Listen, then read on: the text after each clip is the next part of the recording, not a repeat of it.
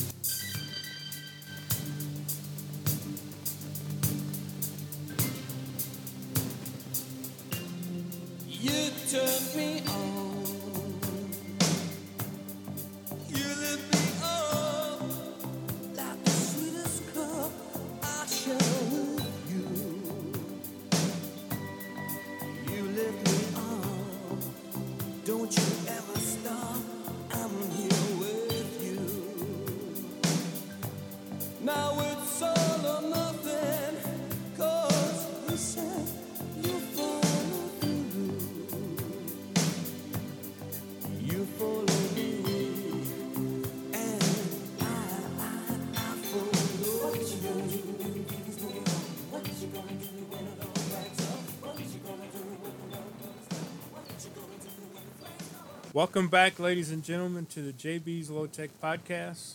As I stated earlier, before the commercial break, uh, with all the stuff that had gone on, especially with college and high school sports, uh, I was wondering, and I even got a couple of emails from or text messages from people asking me, what is the effect of youth seeing all this youth in sports seeing all this money and all these other perks flying around.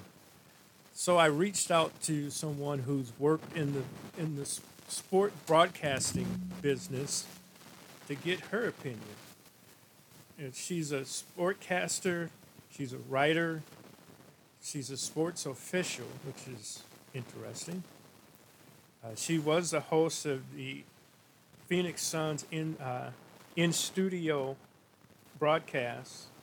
She is a foster parent, and I'd like to welcome today's guest, Anne Montgomery. How are things going, Anne? Great, John. Thank you so much for inviting me. I appreciate it. Not a problem. So, with all the craziness as we see, especially in college sports and in some sports, like I I live in uh, Minneapolis, Minnesota, and the Minnesota High School League has made it legal for high school players to get in, in NIL deals. I just wondering uh, what effect you think this is all ha- happening at the very ground level, youth uh, level, and maybe even why is even sports vital for kids? Period. Well, two big important questions. Um, the first one bothers me a great deal. I am not against college athletes getting paid for their name, image, and likeness at all. Um, quite honestly, I think college players have been uh, cheated for a very long time by the NCAA and by the universities who make so much money off of their backs. But I do not think this is appropriate for high school. Um, I know there are kids that are getting offered money at that age, but there is so much involved in expectation of these kids. And let's face it, most of them are never going to be pro athletes. Most of them are never going to be college athletes. Correct. That's why I was a teacher for 20 years, um, and it so frustrated me that every time I sat down with a student, a male student generally, they all told me they were going to be quarterbacks of the NFL or centers in the NBA, and I'm like, well, I'm the last person in the world that wants to say you can't, Right. but I always said let's have another option because the chances are minuscule. And it's so frustrating when you see parents of a kid who plays Pop Warner, or let's say baseball with all the travel leagues, um, and some 12 year old is being told he's going to be a big leaguer. And, and I think, first of all, I think it's too much, um, especially when kids are playing all year round. It, it limits their other options. So you spend however many years believing you're going to be a, a pro athlete, and you shut out all the other options in life, like music and theater and and uh, academic decathlon and all these other things in high school that you should be participating in. Everything's shunted aside because you think you're going to be a pro athlete, and you're probably not. And so I think putting giving kids money at that age is is just ridiculous, and I don't think it should be allowed. But here in Arizona, uh, I worked for the Arizona Interscholastic Association um, for almost 30 years as an official, and they they really don't have a choice. I mean, let's face it: if you had a 15-year-old who could skate in the ice skates, mm-hmm. would anybody stop them from doing it, from making money? They would not. No. They can't. So how can we tell some kid that they can't, you know, sign an agreement with a college or, or you know, some pro team as as a kid? And I, I struggle with that a great deal. I don't know how you feel about it, but I, it, it it's concerning to me. It's too much pressure at too young an age. Yeah, I, I agree. Why add more pressure to a level where um, it's supposed to be about uh, growth and fun? Yes, And now, exactly. now in some cases, they're becoming the breadwinner of the family. That's asinine for It, somebody. it is, and it's child abuse to me. I, I grew up as an ice skater. Now, I, my parents wouldn't allow me to be the everyday, you know, put tons of money in it. I wasn't that good, quite honestly, but I was around kids who competed at the national level. Those kids were slaves. They had no lives. They never went to football games. They never went to parties. They never got to hang out with the regular kids because they were having to have tutors and and and ballet lessons and dealing with music and costume fittings and time on the ice. They had no lives. And for the very few that end up with Olympic medals, um, there are thousands who never went anywhere. And again, this disturbs me because let's face it, what's high school about? It's about learning what you're good at, learning what you like to do, learning what someone might pay you to do. And they're cut off from all those opportunities other kids have because they're shoehorned into a sport. Um, yeah, I struggle with that. And, and, you know, look, as an official, when I call a ball game, you know, a JV game or a Pop Warner game or whatever, that the parents screaming and yelling like, I'm going to destroy their kid's pro career. And I've had people like that. You know, I had a woman walk up to me once and go, My child was never on a losing team until today. I'm like, Well, that's unfortunate because that's what sports are about. Right. They're about learning learning to win and lose gracefully. That's what it's about, not about your kid getting signed by a major league team. So I'm very frustrated by sports today. In fact, um, I retired from football in 2019. I stopped doing baseball about, oh, I don't know, 10 years ago. So I don't see it so much anymore. I do miss officiating, but that part of it has gotten so out of hand, I, I don't know what to do with it. Yeah, I um, I was a college athletic equipment manager for uh, in some shape or form for 40 years, and um, I would have sometimes coaches, but mostly athletes, told me that I was that I had an effect on somebody's future pro career, and I'm looking at them like, all I do is hand out equipment. right. You know, them not having an extra pair of batting gloves isn't gonna isn't going to keep them from doing anything.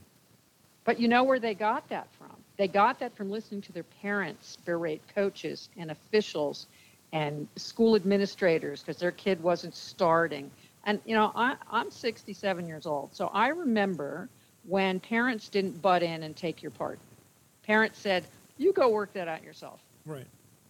And, and if, if, you know, I didn't pass the skating test, that was on me. it wasn't Right. on the judges. And my dad would. My dad was great about it. He'd give. He'd, he'd send me across the street to get a hot fudge brownie delight at, at uh, the ice cream store, and he never was bad about it. But I saw the way other kids were treated, and, and the parents would scream at the judges, and I'm like, this is absurd. Aren't we supposed to take responsibility for our own actions? If I fail at something or I make a bad call, that's on me. I, I'm not looking for someone to defend me. But I think too many, you know, this is the world of everybody. Everybody gets a trophy. Right. Every, everybody shouldn't get a soccer trophy. If you didn't win the championship, no trophy. It's true. I um I have connection with um, uh, youth travel softball. I'm not a coach. Uh, I'm not an administrator.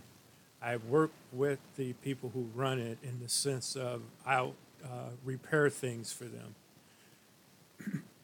Excuse me. And one of the one young lady is a friend of is the daughter of a friend of mine, and um, I saw them at a weekend tournament that I worked at, and I said, "Hey, what is Zoe doing outside of softball?"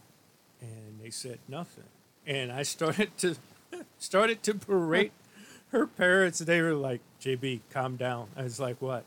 We want her to do other things. We can't get her to do anything else. I was like, I said, let me talk to her. So they arranged somehow for her to, to wind up talking to me. And I just said, hey, you know, you realize that you're stunting your own emotional and social growth by just playing softball.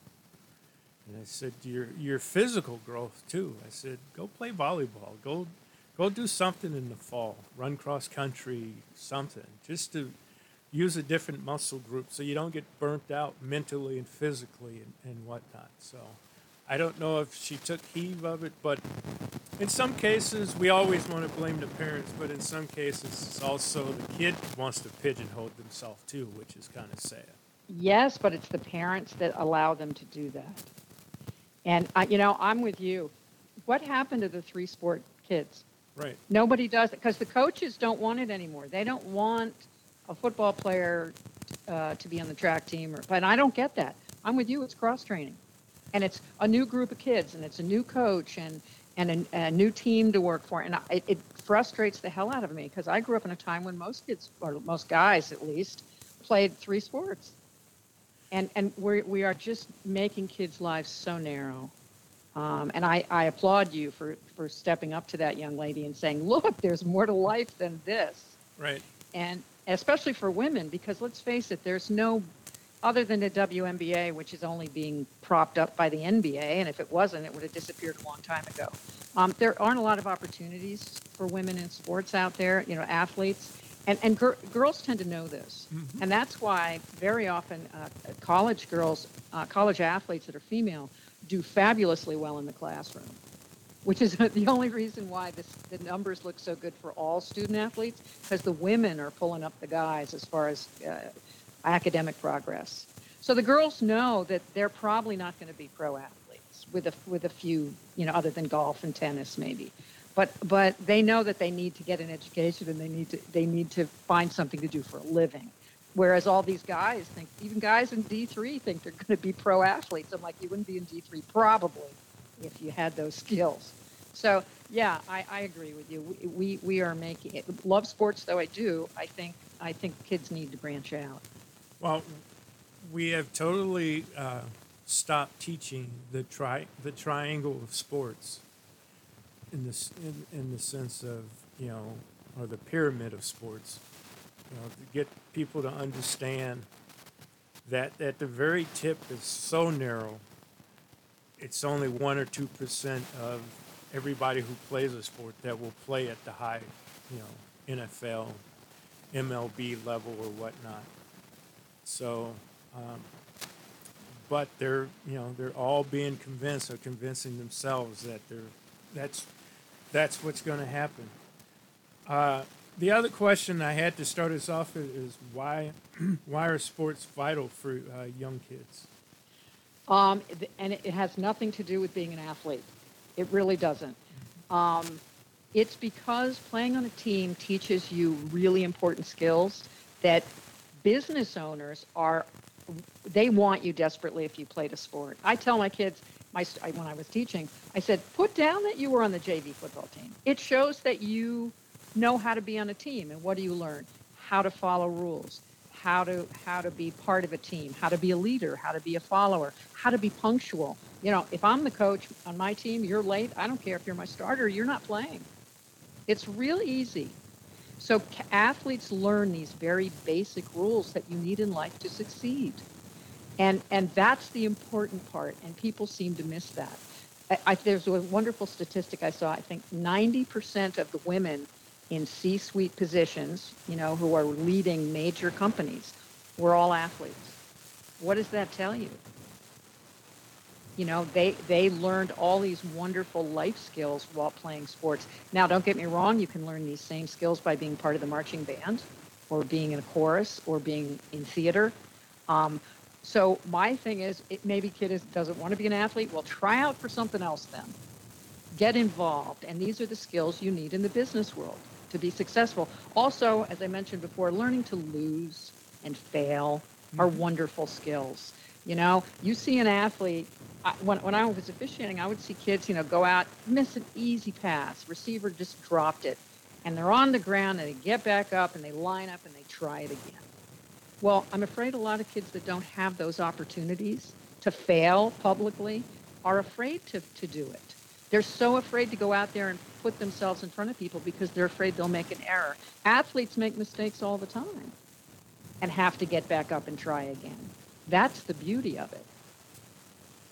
Yeah, I mean, the uh, learning how to rebound, get back, you know, Yes. get back on your feet, and and try again, or try something a different way, or or just coping. Period. So when you're Well, when you sorry when you get older, and something doesn't go the way you want it to or plan, you don't just crumble and fall off in the corner somewhere. That's right. And here's the thing I've learned over the years being successful teaches you nothing, failure teaches you a great deal. I could run down a list of some of the worst calls I ever made in 40 years of officiating because I never want to make those same mistakes again. And if I hadn't made those mistakes, I wouldn't have become a better official. So that is how we learn. We, we try, we fail, we readjust, and we get better. And, and so many children today, because quite honestly, most kids don't play sports anymore. They're, they're missing out on that opportunity to, to fail in situations where no one's life is at risk. You know, I, I, I think I'd like to have a brain surgeon who failed a few times before he got to me. You know, Right. But uh, so not to just stay on um, on the negative.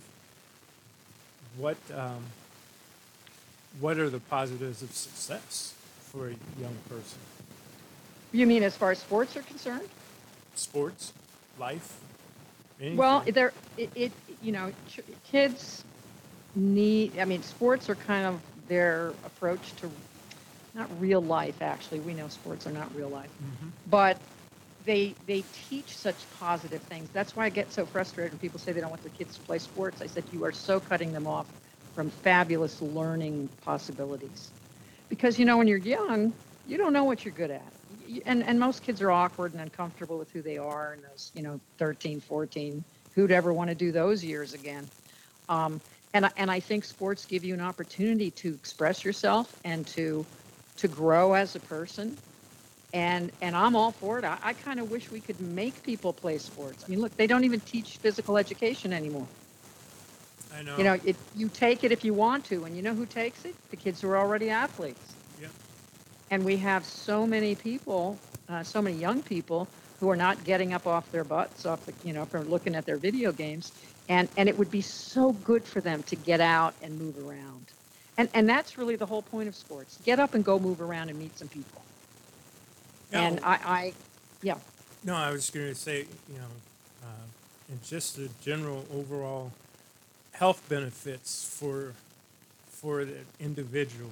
It's, you know, they learn how to uh, move around, play a sport, or play a lifetime sport that will keep them active when they get in their 50s and 60s and 70s, and be and be healthier.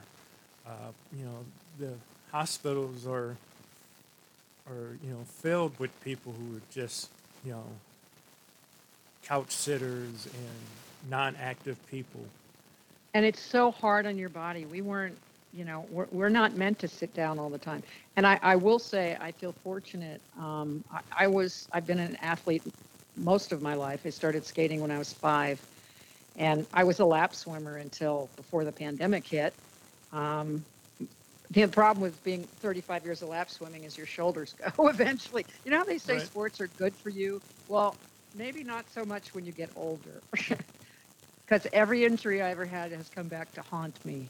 But I would still do it all again. Uh, it's it's much better, I think, to be dealing with that than all the other problems people deal with when they have never been active. You probably have a healthier life uh, for it, though. I do, but it's kind of interesting. I've thought about it a few times. If uh, I was ever abducted and dismembered, they could identify me from any piece they found because they've all been X-rayed or MRI'd. so, but that's okay. You know, my physical therapist said, "Would you do it all again?" I said, "Yes, I would." Um, so, yeah, I've had rotator cuff surgery twice. I broke my back. I broke my leg twice. Broke my arm twice. Broke my elbow. I mean, it's endless. but, but I would still do the things. I would still do sports. Um, and I'm not sure people pr- appreciate how, how many officials get injured every year. Because we're really just wallpaper most of the Yeah. time. But yeah, there's a lot. You know, I, I got hit by three players in a football game and broke my back. Oh, Yeah. So I, you know, it's just part of the deal. And and if you're you're afraid of that, then I guess don't do it. But but it it toughens you up. well, I would guess so. Um, here's a, a, a different twist on effects on youth. With all the coverage you see in uh, pro and college and even high school sports, uh, how does the way the media, sports media, the way they handle things affect young people? Um, I, I'm, I know some of the local reporters here. High school sports are huge here in Arizona. Um, I think they handle it very well. Um, I think they understand the difference between dealing with high school and college kids and college and pros. They're different. It's a different type of writing. Um, I, I was teaching uh, sports reporting at ASU last semester, and I brought in a high, the guy who's been covering high school sports here for 35 years. And he talked about that, how, how when you're covering high school sports, um, you try to be a little less cruel. You know, whereas if, if you're a pro athlete, you know, you put yourself out there. So if we don't like the way you played, we're going to say so. But, but high school is different. You look for the positive if you can. And, and that way, I think the kids are very excited that they get coverage, um, and it's not, there's no cruelty involved. But if a kid gets upset because, you know, they threw four interceptions and, and their team lost and they don't want that in the paper, then don't go out and play. That's part of the deal. You go out there, you're in the public eye, and, you know, as long as, as the uh, media, they're, they're being respectful, that's fine. The problem comes when you have uh, bloggers and people on Facebook who think it's okay to write something crappy about a kid. And you know that that's the same problem that's happening now with officials, is that um, you know people, it used to be in the old days. I know I'm off track a little here. Used to be that uh, if an official made a bad call, everybody yelled and screamed. Maybe they spit on you. Maybe you need a police escort to your car, but then it's over. Now it's all over the internet. And I think that's that's very difficult, and that's one of the reasons we don't have enough officials. Um, so, but I think that that you have to be mindful when you're covering young people. Um, but the higher up the ladder they go, you don't have to. You can take the kid gloves off, as it were. Well, I've seen instances where, and this has happened nationally, ref blows a call or makes a call that's controversial, controversial, and it's gone as far as publishing that uh, official's address or Oh, phone my number, yes. you know, phone number. It's awful. Right. And it's so frustrating to me because, you know, I've had people threaten me. I've had all that stuff happen. But until recently, I could go home and they didn't know where I lived. And I'm going to tell you, of course, we make mistakes. You know, officials blink. Sometimes we're tired. Here in Arizona, it's 115 degrees and I'm wearing all the baseball gear. You know, it's, I'm not going to tell you I haven't made bad calls. I have. And I'll own that but that people think that I care who wins, uh, you know, a JV high school football game. Why would I care? I don't have any money on it. You know, I don't care who wins. I care that everybody goes home safely. I care that I did the best possible job I could. And let's face it, sometimes a pitcher throws a ball in the dirt and it gets away. Sometimes a coach puts a bad play in. You know, sometimes a receiver drops a pass. Nobody hates them the whole time. But if I make one bad call or someone on my crew makes a bad call, I'm a jerk or I wanted their team to lose. It's so frustrating. And when coaches do it and parents do it, you know who does it next? It's the kids. Right. And kids should know that they have to be respectful to an official, even if we make an error. And sometimes we do make errors. And so, you know what I learned? When a coach would scream at me, um, and I knew that maybe I missed something, I would simply tell them that, um, you know, I made a mistake and I'll try to do better next time. And that kind of shut them up. They're like, they expected me to yell or something. Like, no, maybe we missed that coach. I th- you know, we'll try to do better. Uh, but, you know, fans are crazy. And so this trickles down to the kids to where we have kids screaming at us. And, um, yeah, it's, it's going to get worse. And at some point, I think relatively soon, you're going to see there are not a lot of games being played. Here in Arizona, we now have to have Thursday night varsity football because there aren't enough crews Friday night to cover the games because we don't have enough officials. Yeah, the same thing is happening in Minnesota. Um, but to get even further kind of into this, when young people watch, you know, they may watch a game or they may watch a sports report or, or uh, you know, uh, in-depth documentary about an athlete or a game or something is that uh, uh, things being glorified too much where that's all they see is the is the is the stardom or uh, that's that's my only way of making it Um, there's kind of two questions. I think that the the idea that they want to be stars, yes, they see all of that stuff and they go, "That's what I want. I want to be that thing. I want to be that famous person with the nice car, with the pretty women, with the, you know, with all the money. That's what I want." But they don't see the other side of it, all the work it took to get there. You know, and and I think it's important if you're doing videos about this kind of thing, is that you show that that's your entire life there's a quote, and it's funny, it's not about sports, but a woman went up to a concert pianist and she said, I would give my life to play piano like you do. And he said, Well, I already have.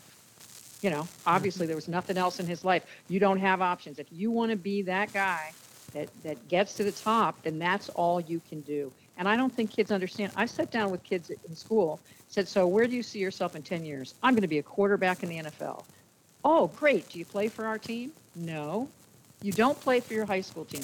How are you going to be a quarterback in the NFL? I can be whatever I want. I said, that's the biggest lie teachers have ever told you. You can't be anything. Right. You certainly can't be anything without work. You know, mm-hmm. I, I point out, you, you know, Shaquille O'Neal is never going to be a thoroughbred racehorse jockey. He's not. He'd kill the horse. right That's not possible. Right now, if you're blind, you're probably not going to be a fighter pilot.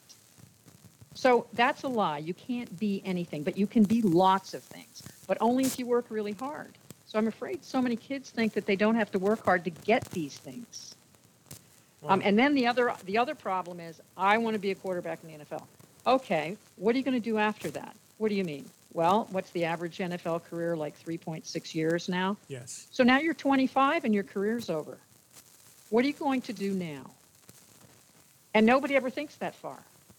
I'm like, you have to have something to do. That's why we have so many athletes who end up alcoholics and drug addicts because they don't know what to do now. They got what they wanted. Money isn't enough. What do you do? And my kids are totally baffled. They, they don't even know how to answer the question. I said, let's make another plan. So after you're out of the NFL, you'll have more goals. Yeah, because not not not only that, but not all of them can go into broadcasting after their after their career is over with, be it long or short. So No, but there's so many options in the sports world um, where there are jobs. I mentioned Right. earlier, you know, maybe you want to be in broadcasting, maybe you want to be a reporter, maybe you want to be uh, an agent, maybe you want to be a sports attorney, maybe you want to go into sports marketing. There's all kinds of other sports jobs, but you know they're also fixated on being the star hoisting the, the Super Bowl trophy that they can't see beyond that and and so I, I tried for 20 years i tried. But it's funny every year the same bunch of kids came in telling me they were going to be pro athletes. And they'd laugh like i didn't know what i was talking Right. about. Like okay. No, I and I understand. It's hard to be a, a pro quarterback when you're not even in the track to. to yeah. get there. he says i play in the I, I don't play on our team. I play i play in the street in my neighborhood. I said that's not going to cut it i said you need to come here and say but our team isn't very good i said that doesn't matter whether they're good or not Right. you need to be on the team. It's like telling me you want to be in, you want to be a movie star, but you're not in theater. Go be on the stage. You know, try out for the play. Well, I don't need to do that. Yeah, you do. You need some experience. Get it while you're in high school where it's free. you know. Right. Well, I heard a um, conversation with Dave Chappelle, and, and you know he's a famous comedian, Oh, I know who he but is. I like but him. he took acting classes in high school. Well, of course, because that's what they are. They're actors. Right. And and if you don't if you don't develop that on stage present, and what that stage could be a football field, or you know in the auditorium, you need to develop those kinds of skills. So that's what kills me about high school. Here we have all of these opportunities that kids have. I taught in a Title One school, inner city, and yet we had some of the most fantastic programs. We had a law program where we had a courtroom just like downtown. The kids were in juries and they were judges and and attorneys. Uh, we have an aerospace program where kids learn to get their pilot's licenses. I taught in the communications magnet. We had a TV station, a radio station, and newspaper. We had fine arts. We had performing arts. They had all of these opportunities. And most of the kids didn't participate in any of them. It was very frustrating. Just like sports. I think the same 100 kids were on all the teams. Well, that that is sad that they're not investing in them. When it comes down to it, they're not investing in themselves. Yeah, and I, I blame that on, on video games and living on a screen. Right. I, really do. for uh, several years, I had a connection with uh, a person who um, who taught martial arts in inner city schools, but he wanted to use it to be a, a bigger thing, and so he asked me if he brought a group of kids that I would take them around and show them the different things beyond being an athlete that it took to um, to be in athletics, and I would, you know, they, I would look at them and say, "Yeah, you know about athletes and what they do and whatnot." And I said, "You, you somewhat know about coaches." But I said, "Today we're going to walk this building." And it was the athletic department at the University of Minnesota, and you're gonna, and I'm going to uh, have you meet somebody in every different area.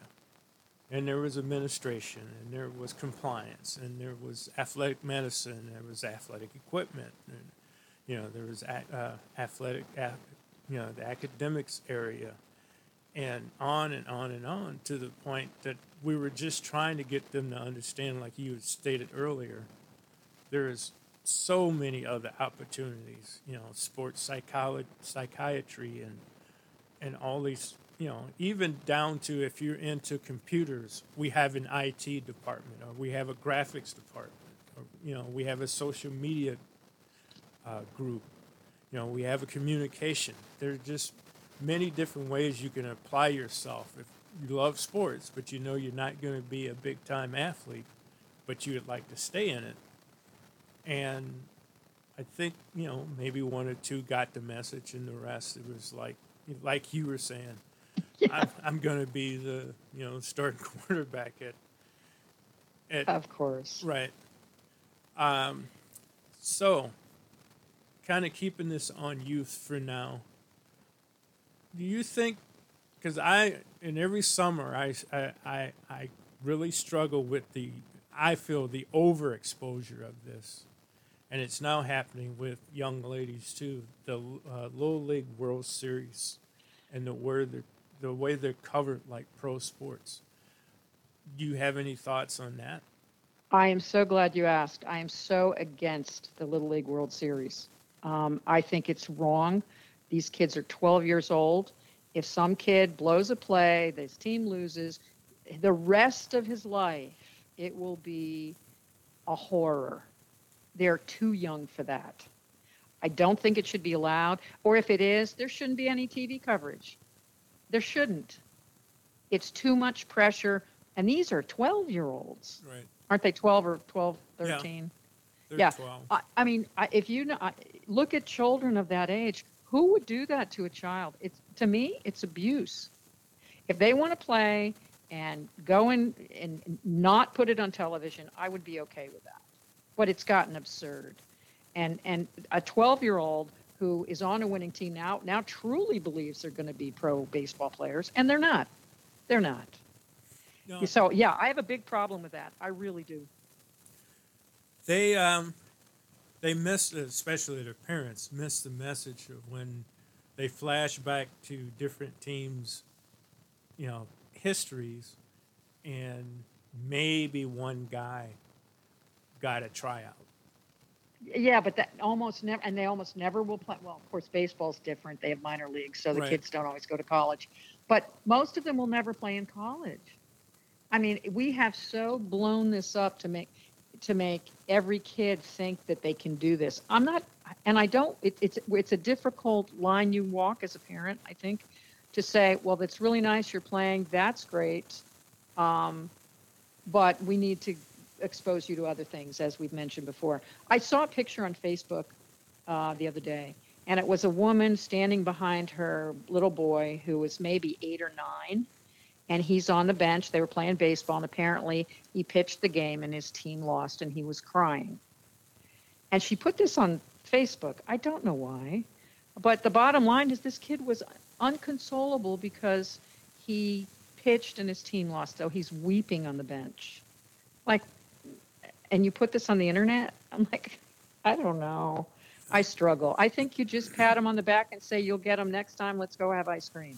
You Yeah. know? I mean, for for decades, they played Little League World Series, and it was covered in the newspaper, and you know that was it. Or the championship game was shown on Wow uh, Wide World of Sports. But now they they uh, ESPN literally spends two weeks almost covering every game like it's the seventh game of the World Series, and these are great heroes, and this, that, and the other. I know it's a, it's ridiculous. And you know, you take a 12 year old who dropped that fly ball, but let the scoring run go in, and that will be on the internet and on TV. They'll play it over and over and over again. I worry about a 12 year old with that pressure. So yeah, I'm with you. I don't mind a, a newspaper article, maybe, um, or something like that, but but not not video, please. And don't let people come in with phones. Let's just let the kids play. You know that that's what I kind of miss. I, I miss. I remember when I was a kid. Sometimes kids would walk around the neighborhood holding a baseball glove. You don't see that mm-hmm. anymore. No, But the kids would go out and play something. We'd maybe kickball or whatever. But there weren't any parents telling us what to do. There weren't any officials standing there. There weren't people keeping our stats. You know that a 12 year old has a stat line makes me sad. So yeah, that's um, true. I don't. I don't mean to be so negative. I, I feel like I'm being negative today. But I, I worry about the kids and I worry about the future of sports. I really do. I'm not sure where we're going and if it's going to get better or worse. Yeah, I keep asking myself that too because you know, with all the changes in, in college at the college level, which has a direct effect on what's going on in pro. I mean, not the pro level, at the high school level. I just don't know how things, and they're starting to spiral out of control right now. How do they, how do they get things back in line? Whereas the you know the NC two two A just threw their hands up and walked away and just said, "We're just here to collect money and you guys do whatever you're gonna do." And I, it just it just feels like lawlessness. It, it does. It does. The NCAA should have made some kind of ruling. They shouldn't have thrown it out to all the conferences. Say, you do what you want. That's ridiculous. But um, you're right. Everything trickles down, and that's that's the problem. But let's face it. It's about lawyers. Right. Legally, can you prevent a kid from earning money for skill a skill they have? The kid's a painter, and people want to pay hundred thousand dollars for their paintings. We can't stop that. Why can we stop sports? I think it's all a legal question. And the lawyers have jumped in and said, you can't stop us. And they're right. We can't. So, what does that do to sports? I don't know. I don't know if it'll shake out. I, I do think that we need, you know, maybe there should be a test before you become a parent. Maybe you should have to learn that, that no, you should not live off your child's income and that you, sh- you, you sh- need to make your kid as, as uh, well rounded and happy as possible and not put so many so much pressure on them when they're little. This is just silly. Well, you would you would think people would learn from uh, child actors and child actresses who Right. whose lives have been ruined, and their parents have bled them, you know, bled them uh, dry. And in some form, it's you know you would call it abuse, but you know in some forms it's prostitution. The way child Yes. actors have been and actresses have been treated in the past. Yeah, and I, I think very often, especially in regard to athletes, well, maybe with actors too, it's parents who wanted these things for themselves. And maybe the dad got cut from the varsity baseball team in high school, so he's damn sure he's going to make his kid a pro. Um, or the mom wanted to be a ballet dancer, which is another form of gruesome abuse to kids. Um, that they push these kids, and and you know, so many you don't hear about the thousands, hundreds of thousands who burn out every year. So I, I wish we had a little more even keel look at what we're doing to kids. And and I want sports to survive. I do. I love sports, but but we need to be a little more even handed about it, a little more, I don't know, nicer. You know, every once in a while you see those wonderful things that happen on the field. Uh, this one's a while back where where the girl in the softball game broke her leg Mm-hmm. And and she could she hit a home run and she couldn't round the bases. Do you remember that? Yes. and they and the other team carried, Carried her around the right. bases so that and then their team lost i thought that was one of the most beautiful things i've ever seen Yeah, we had and a, that's what's that's what sports should be not oh if we carry her around and she scores then we're going to lose they didn't do that yeah, we so had a, I, we had a moment like something like that this year where a pitcher hit a kid in the head. And the yes kid was all right. He got up, went to first, and the kid was uncontrollable on the mound. And the kid he hit came over and hugged him and said, "I know you I didn't, know. I know you didn't mean to hit me. You'll be and okay." i'm okay yeah that that makes me cry i mean that's what sports should be Right. that you know and and it is sometimes but not always And, and we, we, we drill into them that winning is the only thing and i so object to that right. i really do I don't know if this bothers you as much as it bothers me.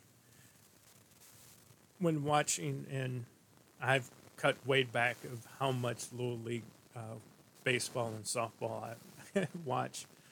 And the reason for it is play happens, and then they turn the camera to the stands, to the parents. And that, to me, that just feeds the behavior of all parent, sports parents that um, you know this is how I'm going to get my child to such and such level, so then they can put the camera on me yeah talk about me. And it's like, Well, I, I think that's part of it. Look what I produced. I produced a Major League Baseball player. Well, that doesn't say anything. Sorry. You know, it it's could just be the luck of the draw there. yeah, So yeah, I, I struggle with all that. I honestly I'm at a point where I wish they would just not let parents even into the games. Um, it's a distraction, and there's nothing worse than working a well, calling a ball get baseball game where they're right behind you, and some parent is berating their own child the whole time. right. How could you swing at that high pitch? How could, oh, why'd you drop the ball? You want to go, get the hell out of here, buddy. You're killing your kid. You know, you don't say that. You say you'll get it, you'll, you'll ca- catch it next time. Right. We'll work on that at home. Don't scream at your kid in front of everybody else. So I, I don't know. And, and, and I think it's getting worse. I know it's getting worse. I, and, and I know this from the officiating circles because we know that most new officials quit after two years. Um, and that's why there aren't any. That's why we don't have enough because they listen to this crap and they go, I'm not going to do this. Why would I let, listen to these idiots screaming, not just at me, but at their own kids? And people walk away from the avocation because, you know, it's, it's not fun. And Well- it, it's not a learning experience anymore. It's just cruel. Well, that's another effect of of this whole thing spiraling out is, and we've talked about it, is the lack of officials and people have to understand at some point we don't have any officials, we don't have games. Nope. Without the ref, it's only recess. Right. Right. I mean, you coaches can put you out there, and but then it's just a scrimmage. You know. Yeah. And, and they don't, the only time they care about us is if we don't show up. Right. That's the only time. Other than that, and, and I'll give you an example. I was working a game with my crew my last year, and uh, it was 112, I think, varsity football Friday night. And there are five of us on the crew. I'm the crew chief, and two of my guys went down in the heat. Um, not surprising. I, I'd never, I mean, two of them went down, and I was sick from the heat myself, but we only have three people left. And I, I called the coaches together. I said, look, if we're going to finish this game, we need after halftime to go running time. I said, people are not looking good out here. Even the kids didn't look great. Um, I need, I need, I think we need to have a rolling clock so we can all get out of here. Because if one more official goes down, we're not going to have a game. And they agreed. And damn it, the next day we got the game in. My guys were okay. I was pretty sick. I've had heat sickness a few times. It's pretty awful. And um, I got called the next day and screamed at by my boss because both of the coaches complained. I said they agreed.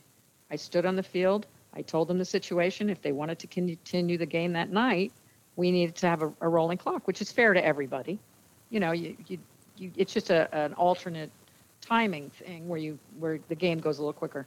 And uh, I got in trouble. And, and I thought, I'm trying to be the good guy out here. I could have walked off the field and said, game's over Right. but I didn't. And yet they, my boss was on the phone with me for an hour complaining that I didn't have any right to do that. And I said, sir, I said, Brian, in the rule book, it says I may rule in regard to the safety of anyone um, at the game. That's why when there's lightning, we clear the stand so no one gets hurt. I said, I ruled so that no one else would get hurt so that we could finish the game. He said, You don't understand. That rule doesn't apply to officials. So I'm supposed to rule to protect the fans, to protect the kids. But if the officials are in danger, nobody cares. Now, that to me is not a very good look. Right. Well, what happens if you allowed it and somebody else goes down and you're down the Right. two? Well, I was going to go. Honestly, if my two guys hadn't gone down, I would have walked off myself because I was sick. And if you've ever had heat sickness, it, I've had it about four or five times. Yeah. It's pretty bad. Yes, And once you get it once, it's easier to get over and over. And, you know, these guys were in their 50s. I was in my 60s. It's like I'm doing the best I can out here, but I don't want to pass out. Uh, you can die from this. And it would, the kids were not in great, you know, I, we kept stopping for water. And, and then you'd have coaches do things like say, why'd you take a timeout? So everybody can have water. Well, we were on a roll and now you've ruined our, you know, um, whatever it is. You know, I'm slowing them down. I'm like, I'd rather have living children, hmm you know?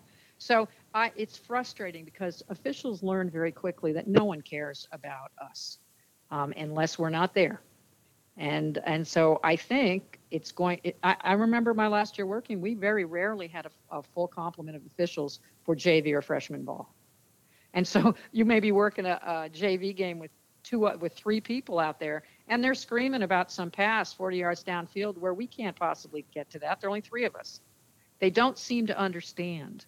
You know, it's like when only one umpire shows up to a game, and they're behind the plate, and you want me to see a trap ball out, out in center field. I'm behind the plate, you know, and they have no, they just automatically scream. And I'm thinking, you know, you wouldn't have a game if I wasn't standing here. I'm doing the best I can being the only person out here or in a shorthanded crew. And they don't understand it. They really don't. Their attitude is that we're magical creatures that can see every side of the field from nine camera angles. And we can't. We get one look at it. We're doing the best we can. And if people don't stop being so hypercritical of officials, there are not going to be any more games. And let me ask you this, and I would be laxed in my duty if I didn't ask you this question. With all the women you see uh, officiating in the NBA and the NFL, and I don't recall, maybe there's a few in Major League Baseball. No, there aren't. There should be, because some of those guys have Yes, been there way too course. long. Yeah. Uh, How does that make you feel to see those? Well, uh, first of all, there aren't that many. Um, there, there tend to be more women officials in sports that women play. So basketball is good because let's face it, women play basketball. And and I'll say this: when I was uh, doing football and baseball here in Arizona, my boss called me in one day, commissioner of officials. He goes, "You know, it's really too bad you don't officiate women's sports because you might get somewhere." And I, you know, looking back on it, I thought, well, that was condescending, but he's right. If I had done girls soccer or softball or basketball, maybe I would have moved up more in the officiating ranks. But the problem with things like football, yeah, they've got a few women, but they could have had women 30 years ago. I mean, I started officiating in 1979. And I really, not much has changed. There are still men that wouldn't work with me. Um, I, I never got the big games. Um, my and and it's funny. I, I initially would be on crews, and then guys would say, "Well, you can't be in our crew anymore." I'm like, "Why?" They said, "Well, because we're never going to get the 5A state championship with you on our crew because you're a woman." Well, they were they were honest. I was mad, but they were honest. They were right. So then I became a referee, and I, I have a quiz for you. How many referees on a on a football field? one. Yes, you're. Oh my gosh, no one ever answers that right. I, they always say five, eight, nine. I'm like, no, No. one. one. The white hat is the Yeah. only referee. It's you can win beer on that. Trust me. Um, and and so I became a referee and crew chief. I made my own crew, and I stood there and I said, look, if you don't want to be, you're never going to get the top championship games with me, but we'll we'll work hard. We'll have a good time. Um, you know, we'll we'll be a crew. And I ended up having a number of guys who were with me 12, 14 years. Um, so the idea was no one's going to throw me off a crew anymore because I'm making my own damn crew, and and you know what you're getting when you walk up and say, "Hey, I'd like to work with you." So the thing, it, officiating is still not very kind to women, and and if if the powers that be in the officiating world understood, especially at the amateur level, that they've got a problem with officiating, that they need to, um, excuse me, later. Um, they what they I'm sorry, let me do that again. They have to recruit women. And they're not doing that. Women are 51% of the population. If they want to bolster those officiating ranks, then they need to um, go out there and say, "Hey, ladies, come on out. We'll, you know, we'll teach you how to officiate, and we'll treat you equally with the men," because that's not happening. 40 years I officiated, five different sports, and nothing has changed. We have a few women in the NFL, um, but uh, let's be honest. Did you see what the Pro Football Hall of Fame did a couple weeks ago before the kickoff game? No. Yeah, they, they were promoting their new women in pro football part of the Hall of Fame. I thought, oh, fascinating. So, you know what they have in there? They have a jersey from um, Welter, Jen Welter. Do you know who she is? hmm Yes. She, yeah, she was the oh first woman to coach an NFL game, right? Right. Here, here with the Arizona Cardinals. Okay, she was an intern. Right. She worked preseason and then they released her. She never coached again, but her jersey is in the Hall of Fame. They also have the headphones used by um, Gail Gardner. eh, Was it Gail Gardner and um, can't think of her name. 2018, they did. They called an NFL game from the booth, and their headphones are in the Hall of Fame. But here's the thing: that's that game that they called. The regular team of Joe Buck and Troy Aikman really called the game. The women were on some small station. They weren't even at the game. And yet their headphones are now in the Hall of Fame because they called an NFL game. Since that time, I haven't heard of any other women calling an NFL game. So uh, they have they have the whistle and hat of, of a woman who lives here in Arizona, Shannon Eastin, who went up when the officials went on strike, and she called game. She called an NFL game. Her whistle and hat are in the Hall of Fame. It, now look at these jobs. They're not real jobs. This is just the, the pro football pumping up. It's you know trying to say, aren't we great for women? So I, I feel that while there have been some advances, there's some women co- in coaching. There are a couple women who who officiate in the NFL, but in general, there's not been much movement. It's the same way with sports casting. It, it used to be, I mean, now everybody goes, oh, there's all kinds of women doing sports casting. I said, yeah, but they're doing the worst job in, in sports. They're being sideline reporters. Right. That is a horrible job. Who wants to stick a mic in a coach's face when he's down 50 to nothing at halftime? And yet these are the gigs they give the women. Why can't they let a woman do color or play by play? It's not brain surgery, but they don't. So I'm I'm a little frustrated that in both sportscasting and officiating, things have moved so slowly. Um, we've made a little progress, but not a whole lot. I also understand why the NFL says, "Oh, aren't we great to women?" Because who buys all the paraphernalia? Who buys all the jerseys and the hats and stuff? It's women who buy it. Right. They buy them for their husbands and their boyfriends and their kids. So the NFL knows they, that they've got to make women feel like uh, they're welcome. So they keep opening up the proverbial pocketbook. But I don't think they really care. And I, to me, at least in officiating and sportscasting, there should be a ton more women doing real jobs instead of throwing pretty ones on the sidelines once in a while. And let's face it, the sideline gig, you should just recruit a couple of nurses put them on the sideline with a microphone because almost everything they said is they say is, "Well, Bob, we think he strained a hamstring." Right. You know, put some nurses in there. yeah, it's mostly medical reports or um, right. or um, something really, you know, not important. You know, some sidebar information that's really not important to what's going on in the field. No, it's a thankless job for both men and women, and it shouldn't even. They shouldn't even be there. It's dumb. Uh, with the few minutes we got remaining in our conversation, um, I noticed that uh, the writer is under your name. Have you written any books? Oh yeah, I have uh, five published books. Okay. I have two that two that will never see the light of day, and I have uh, another one that's being trying to be sold right now. Um, so yes, I when I got when I was uh, no longer deemed attractive enough to be on camera, which happens to women, I was pushing forty, and suddenly nobody would hire me to be on television anymore. Um, and so I moved into print reporting uh, for newspapers and magazines. And you know, uh, people don't understand when you're on TV, you write everything you say. Um, it's not ad libbed. It's not like, you know, doing color or play by play. Everything's scripted. Mm-hmm. All your stories you have to write. So you have to be a good writer to be to be a broadcaster. And um, so moving into print was not that big a deal. It just gave me more more. I could use more words. You know, when you write print articles, they're much more expansive. And moving into novels just you know longer stories. Though it may come as a surprise that I don't write about sports ever. Is there a reason why? Yeah, I don't. You know, I write blog articles. I write a blog every week, and I do write sports there. But my novels, um, no, I, I just, I, I don't know.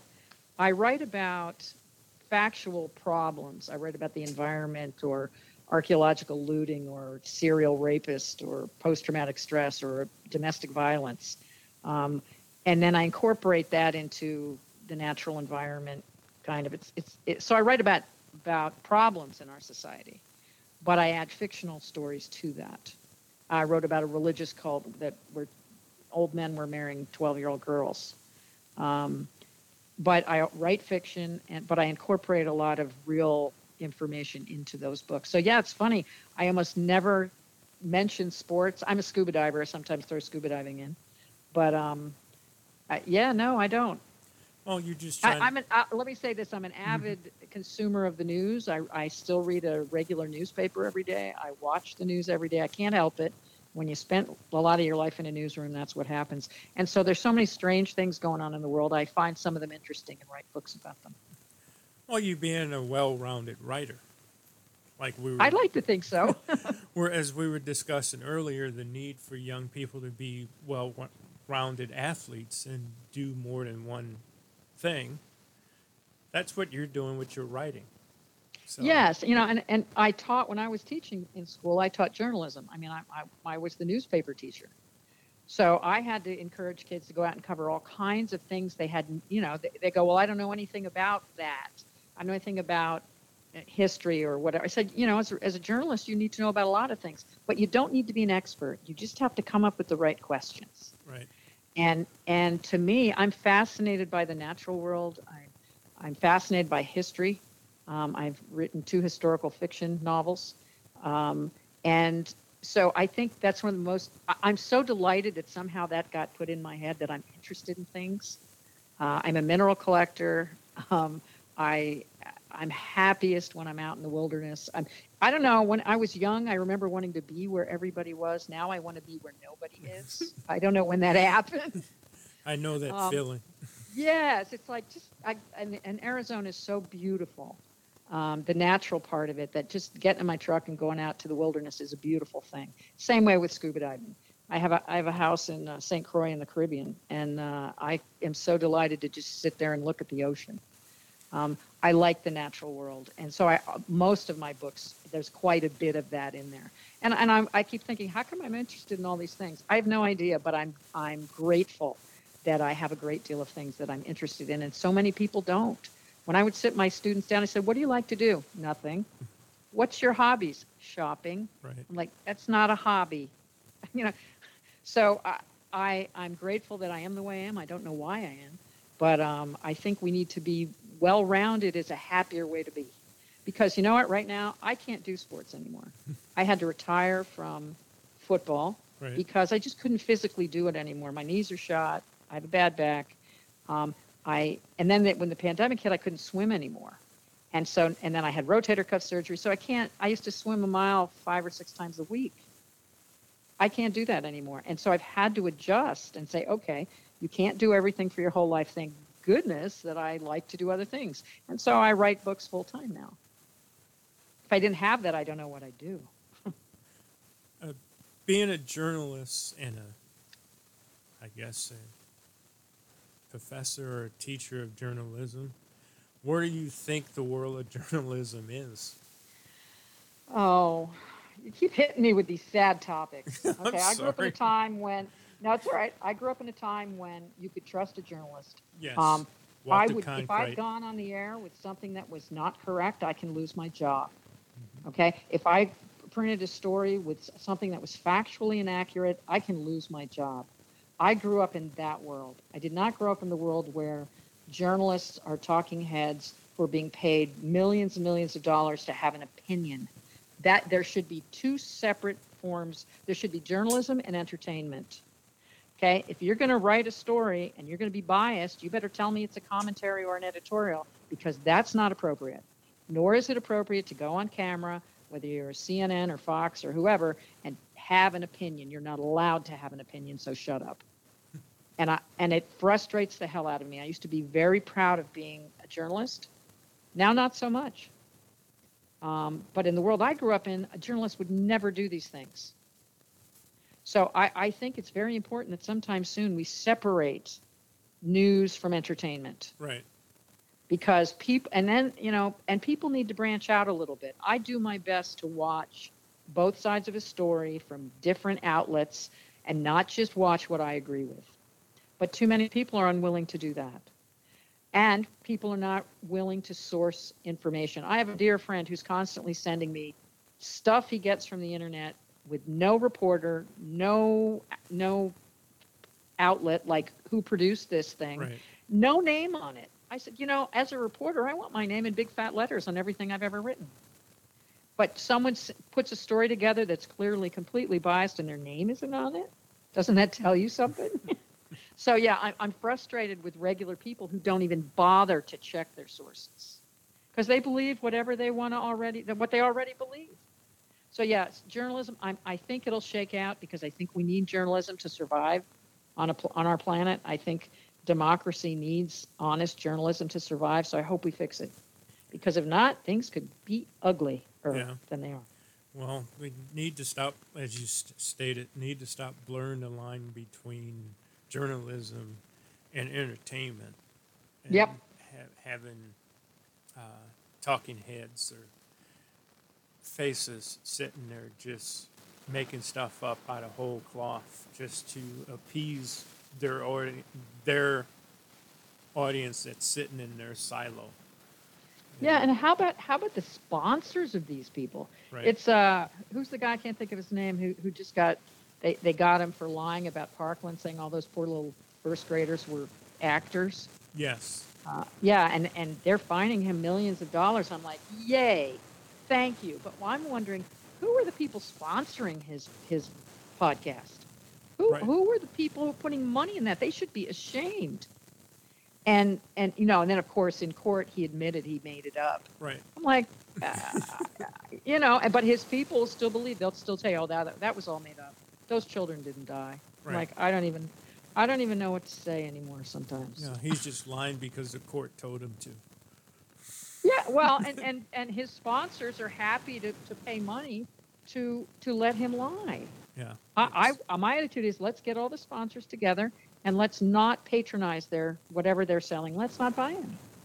If that's the kind of if that's what you want to do to pay to, to give your money to someone who's lying to millions of people, then I don't want to do business with you. But see, nobody thinks this far. They just go, yeah, yeah, he's right. So yeah, I, I feel like we're dumber than we used to yes, be. we are. Like, I, I see some things and I go, I am dumb. I am dumber now for watching this yes. than I was Yeah, before I know. started. And you, you like I, grew up watching uh, Walter Cronkite and other Of people course. like him give us the facts. They didn't pollute it with their opinions or somebody's biases or whatnot, Well, Walter did once. which was when after Walter went to Vietnam and he came back and he told the American people on the air it was quite shocking that we could never win that war. And that's when we pulled out. And everybody was stunned because Walter, I mean, I grew up in New Jersey, so Walter was in New York, you know, I mean, um, he said that and everybody paused because he was like the grandfather of the nation right. And but he was what he said was right but it was his opinion at the time.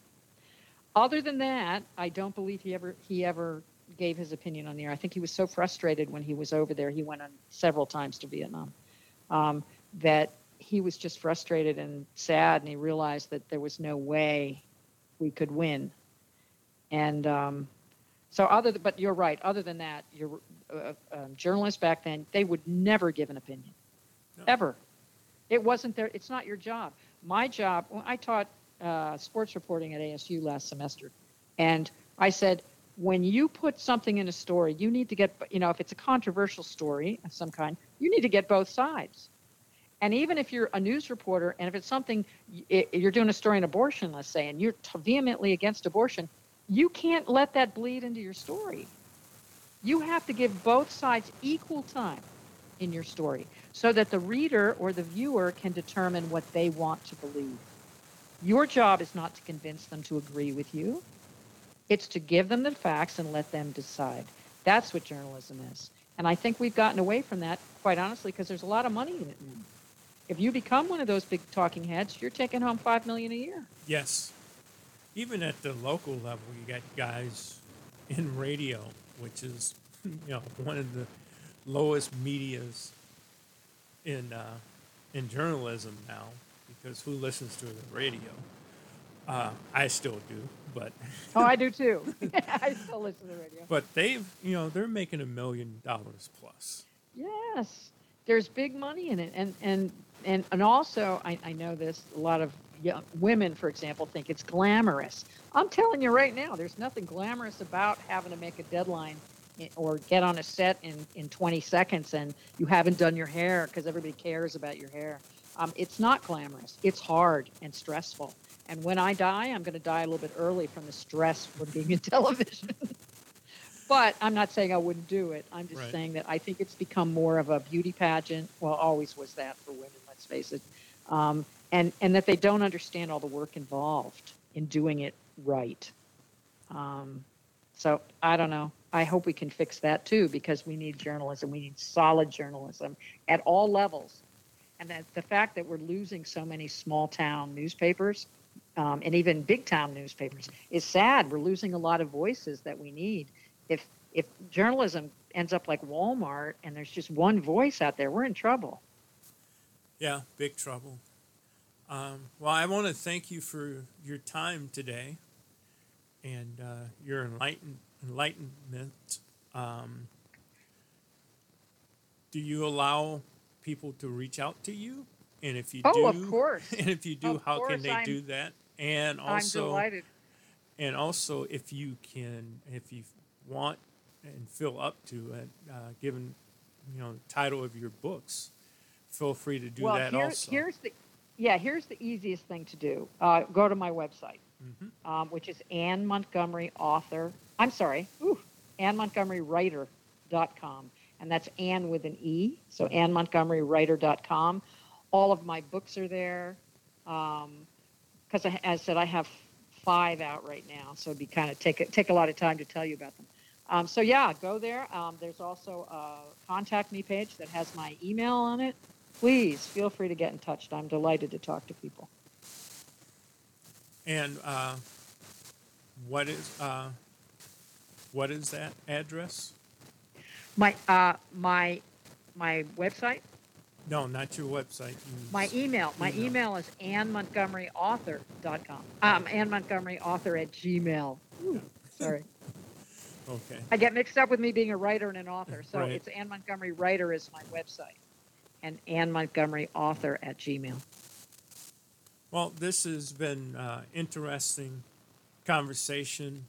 Um, I I coached baseball, football, hockey, um, basketball at the youth level, and um, so I understand a lot about what you uh, what we talked about at the beginning of our conversation, and then work, you know, high school and college athletics. So I literally have walked people from their their first time on a playing field all the way through, you know, their last time on a college field, and I've you know I've seen a lot of the ups and downs of what sports can bring to somebody not only on the field but in life in general. And it sounds like that you've lived a lot of it. So it's been very interesting to, to speak with you Well, thank you. I've really enjoyed it, and so now I'm going to give you a job. You ready?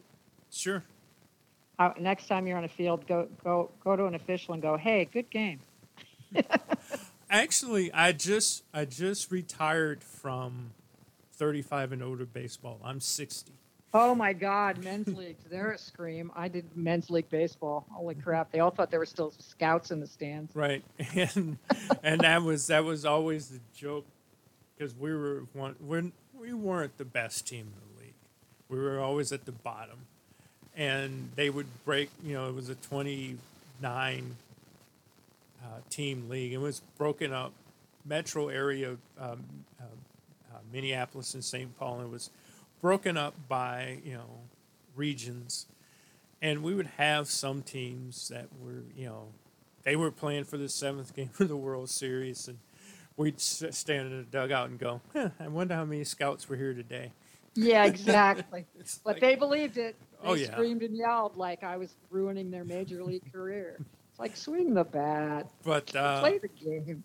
I would say that probably 98% of the games that I played in always ended with not only handshakes with the other team, but me saying, hey, Blue, nice game.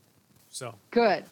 Good. Let's spread that around. yeah. But, and that was kind of a common theme of our team because the guy that has run our team for closely 40 years, that's the way he, you know, that's the, that's the fiber of, our, of the team that we had was we're here to uh, fellowship and uh, have fun and you know to compete and compete with yourself but um, but at the end it you know it's not about fighting and it's not about blaming the umpire it's you know it's thanking him for their effort and and having a few beers in the parking lot and go home Yes. You know what? I wish more people in America could go to a, a, a like a regular rugby game. Um, I I went to school in Europe. I was very fortunate, and, they, and we had there were rugby teams playing, and and uh, we'd go watch them, and then afterwards, everybody would go to a bar. Their wives and kids would mm-hmm. go, and both teams would eat and drink and sing and cheer for each other. I thought I've never been around a sport like this, where everybody they played hard and beat the crap out of each other, and then they're all hugging at the end of the game and hoisting beers to each other. I went, "This is a great sport." We don't do this enough at home. We we we villainize the other team. right And and I don't know why we do that. We should just. That's why I really do like the fact that the NFL still, the players still come out and pat each other on the back and shake hands at the ends of the games. You know that didn't used to happen until I think it was the strike in 1981, where they were showing solidarity when they came back after the strike, and since that time they all cross the field and shake hands.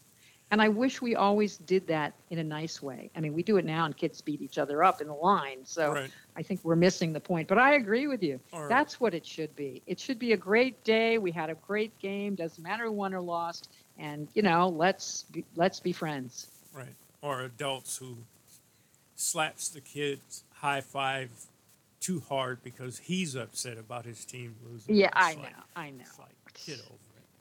But Right. um, and just to finish our conversation, Anne, if I didn't know there was one referee on a football field, I would uh, get put in the corner by so many people in my life. So Oh no, you ask. You really go ask people because I have had I ask that question all the time. When I tell people I was a referee, they don't believe me because of course I'm a woman. But I, I ask them, I have maybe once until you today had a person answer that correctly. Because even even top broadcasters call them all referees. Right. No, Like they're not. No, They're they're back judge. There's line judges. Yeah, umpire, you know. right. Well, and the And other the other odd thing, Anne, is as soon as I hang this up, I'm hang up with you. I'm going to check for a text message for a friend of mine that I grew up with in St. Louis, who is a Big Ten official, and he's not a referee. He's a back. I think he's a back judge. Yeah, he's he runs fast then. Right. Yes, he's a back. Yeah, that's exactly why he's a back judge. Referees do not run fast. Right. No. Sorry. Well, thanks again for your time today, and I really appreciate it. And how can people contact you again? Okay, Anne Montgomery Writer.com. That's mm-hmm. Anne with an E. That's my website. And Anne Montgomery Author at Gmail. All right. Thank you so much, Anne. I really appreciate it. Thank you. I had a good time. Talk to All you right. later. Bye bye. Bye. Our summers are so short in Minnesota, it can be easy to forget about important safety measures. And when extreme heat is involved, safety is even more critical. Here are a few things to remember to keep you and your loved ones, including your pets, safe and comfortable.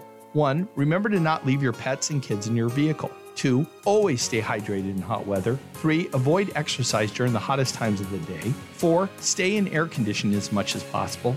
Five, when traveling, stay sky aware. Check the forecast prepare for unsafe driving conditions, thunderstorms, and tornadoes. High temperatures kill hundreds of people every year, but most heat related deaths and illnesses are preventable. If we all slow down, take some time, check on our loved ones, and enjoy the beautiful season. I'm Mike Bryant from Bradshaw and Bryant. I hope you're never injured in a collision, but if you are, don't sign anything until you've talked to us. Find Bradshaw and Bryant, personal injury attorneys at minnesotapersonalinjury.com.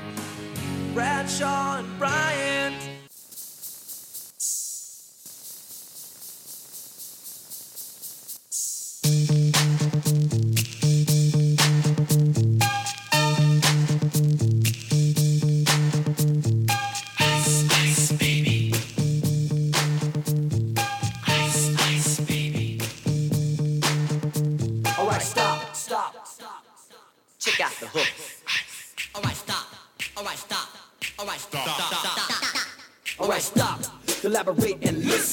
Ice is back with a brand new invention. Something grabs a hold of me tightly. Flow like a harpoon daily and nightly. Will it ever stop? Yo, I don't know. Turn off the lights, huh? And I'll glow to the extreme. I rock a mic. Well, welcome back, ladies and gentlemen, to the Jaybee's Low Tech Podcast. It's time to put a bow on today's show. Uh, again, want to thank Anne Montgomery for her contributions. Um, this was mainly focused on the effect of sports on youth, but we also talked about journalism and and women officials, and I found it all compelling and interesting. Remember again that I can be found on Apple Podcasts and Podbean and other outlets. Also, if you want to send me a message, jaybee780 at comcast.net, and that's J A Y B E E 780 at comcast.net.